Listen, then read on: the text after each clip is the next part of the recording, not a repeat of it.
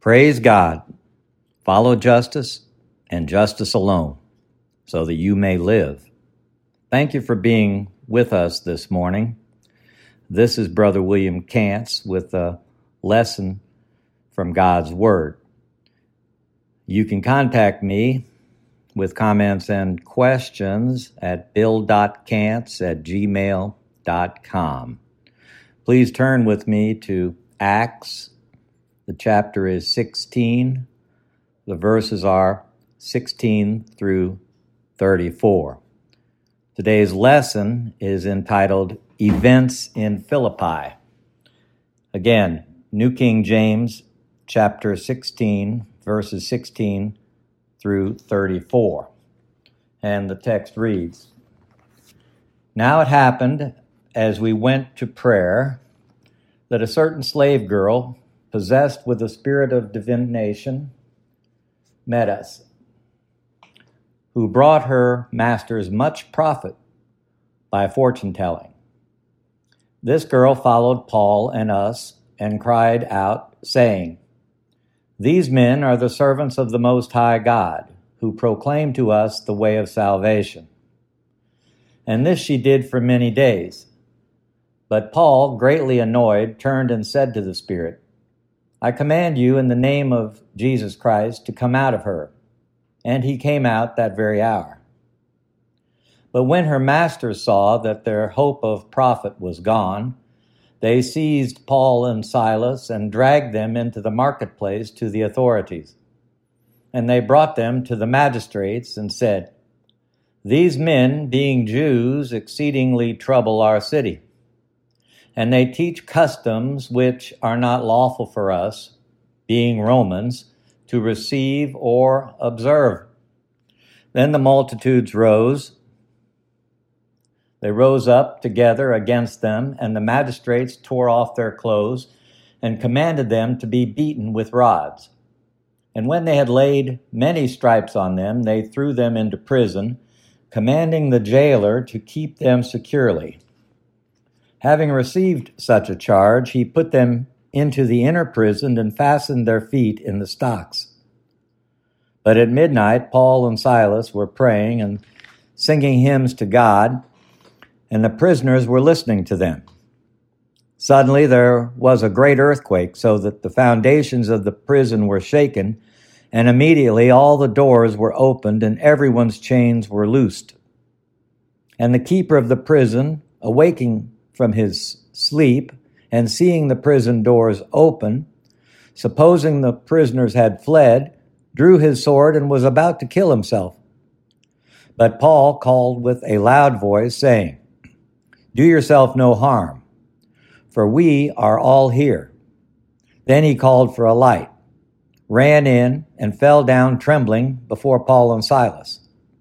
And he brought them out and said, 'Sirs, what must I, what must I do to be saved?' So they said, 'Believe on the Lord Jesus Christ, and you will be saved, you and your household.' Then they spoke the word of the Lord to him and to all who were in his house. And he took them the same hour of the night and washed their stripes. And immediately he and all his family were baptized.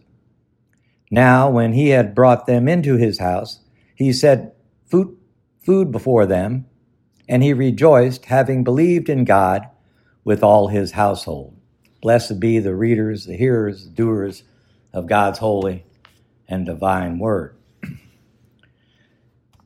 So we have events in Philippi. Paul and Silas were harassed by a young girl. Acts sixteen sixteen says she was possessed with a spirit of divination. The word Luke chose to describe her was pneuma, wind or breath, without holiness.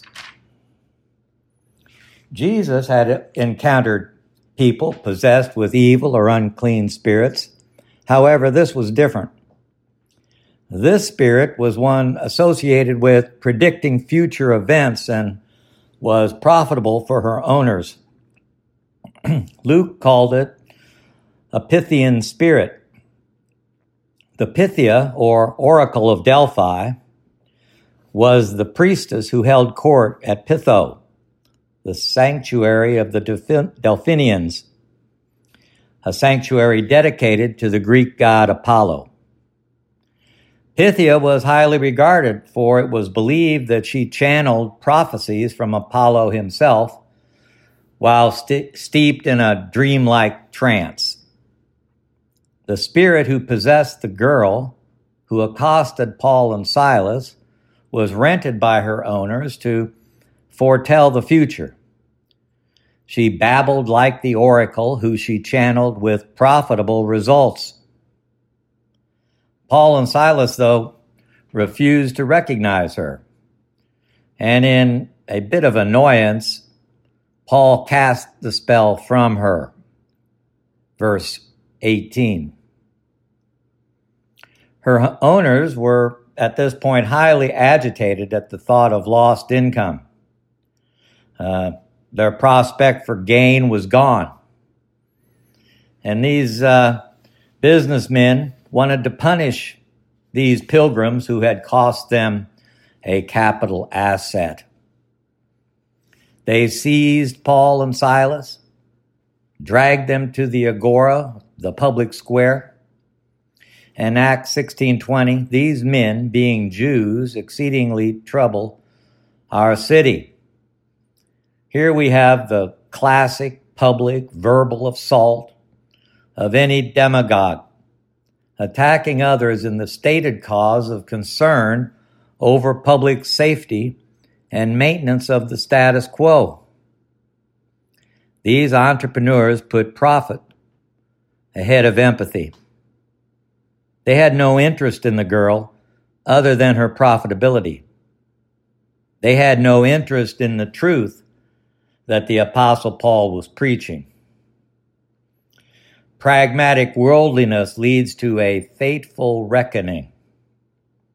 This we witness in the class divisive crisis we face today. The multitude was convinced in a nationalistic fervor. They were swayed by demagogues who were convinced of their own righteousness as Roman colonists. These colonists, these this crowd, were prideful and convinced of their own value. They perceived themselves protecting the sanctity of their status by striking out at others who were different. They were obstructionists in the path of truth. However powerful the carnal powers are, they all must stand trembling as the message of Jesus Christ prevail, will prevail.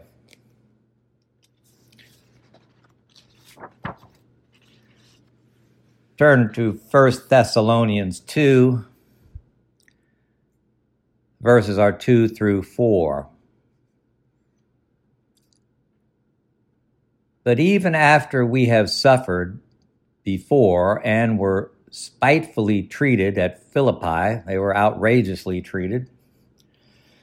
As you know, we were bold in our God, in God's strength, to speak to you the gospel of God in much conflict. So these uh, pilgrims, Paul and Silas and Timothy and Luke, were unfaltering in their commitment to truth, even under persecution. Verse three, for our exhortation did not come from error or uncleanness, nor was it in deceit. So these, uh, these men of God were not delusional. They were exhorting truth. Verse four. But as we have approved by God to be entrusted with the gospel, even so we speak, not as pleasing men, but God, who tests our hearts. Now, they did what they did with joyful expectation. They were not turned away, even in the face of, of persecution. Philippians one and verse twelve. Paul writes, "But I want you to know, brethren, that the things which happened to me have actually turned out for the furtherance of the gospel." God's providential plan received renewed energy as Paul advanced the gospel through struggle and triumph. He proceeded undeterred and ever hopeful. Without a trial and with no inquiry about rights as a Roman citizen, Paul was uh, to be afforded at least, should be afforded at least due process of civil law. However, the mob stripped off their garments, stood them before the crowd to receive a beating with rods, a most painful and humili- humiliating punishment. After being thoroughly beaten, Paul and Silas were handed to the city jailer. The magistrates, that is, those who were representatives of the Roman Empire, instructed him, the jailer, to secure Paul and Silas with great prejudice. In other words, lock them up tight. Uh, verse twenty-four in Acts sixteen. Having received such a charge, he put them into the inner prison and fastened their feet in the stocks. Tertullian, an early Christian author, wrote, "The leg feels not the stocks when the mind is in heaven. Though the body is held fast, all things lie open in the Spirit." Here the Spirit, our Paraclete, the Holy Spirit, comforter of the baptized believer, was at work. Paul and Silas sang and prayed. The other prisoners were listening, and they all waited on the Lord. Let's notice King David's admonition in Psalm twenty-seven, verse fourteen. "Wait on the Lord, be of good courage, and he shall strengthen thine heart. Wait, I say, on the Lord." And without warning, at midnight, an earthquake rocked the prison. It was an unusual earthquake. By God's providential concern, the doors opened and the fetters dropped from the prisoner's arms and legs. The jailer, who was responsible for their security, was quickly on the scene, concerned that he would have to pay with his life for this breach and escape of such valuable prisoners. But before he could harm himself, Paul spoke in a clear voice. Verse twenty-eight, "Do yourself no harm. We are all here." The jailer must have been confused. He had never seen anybody act that way before to his benefit.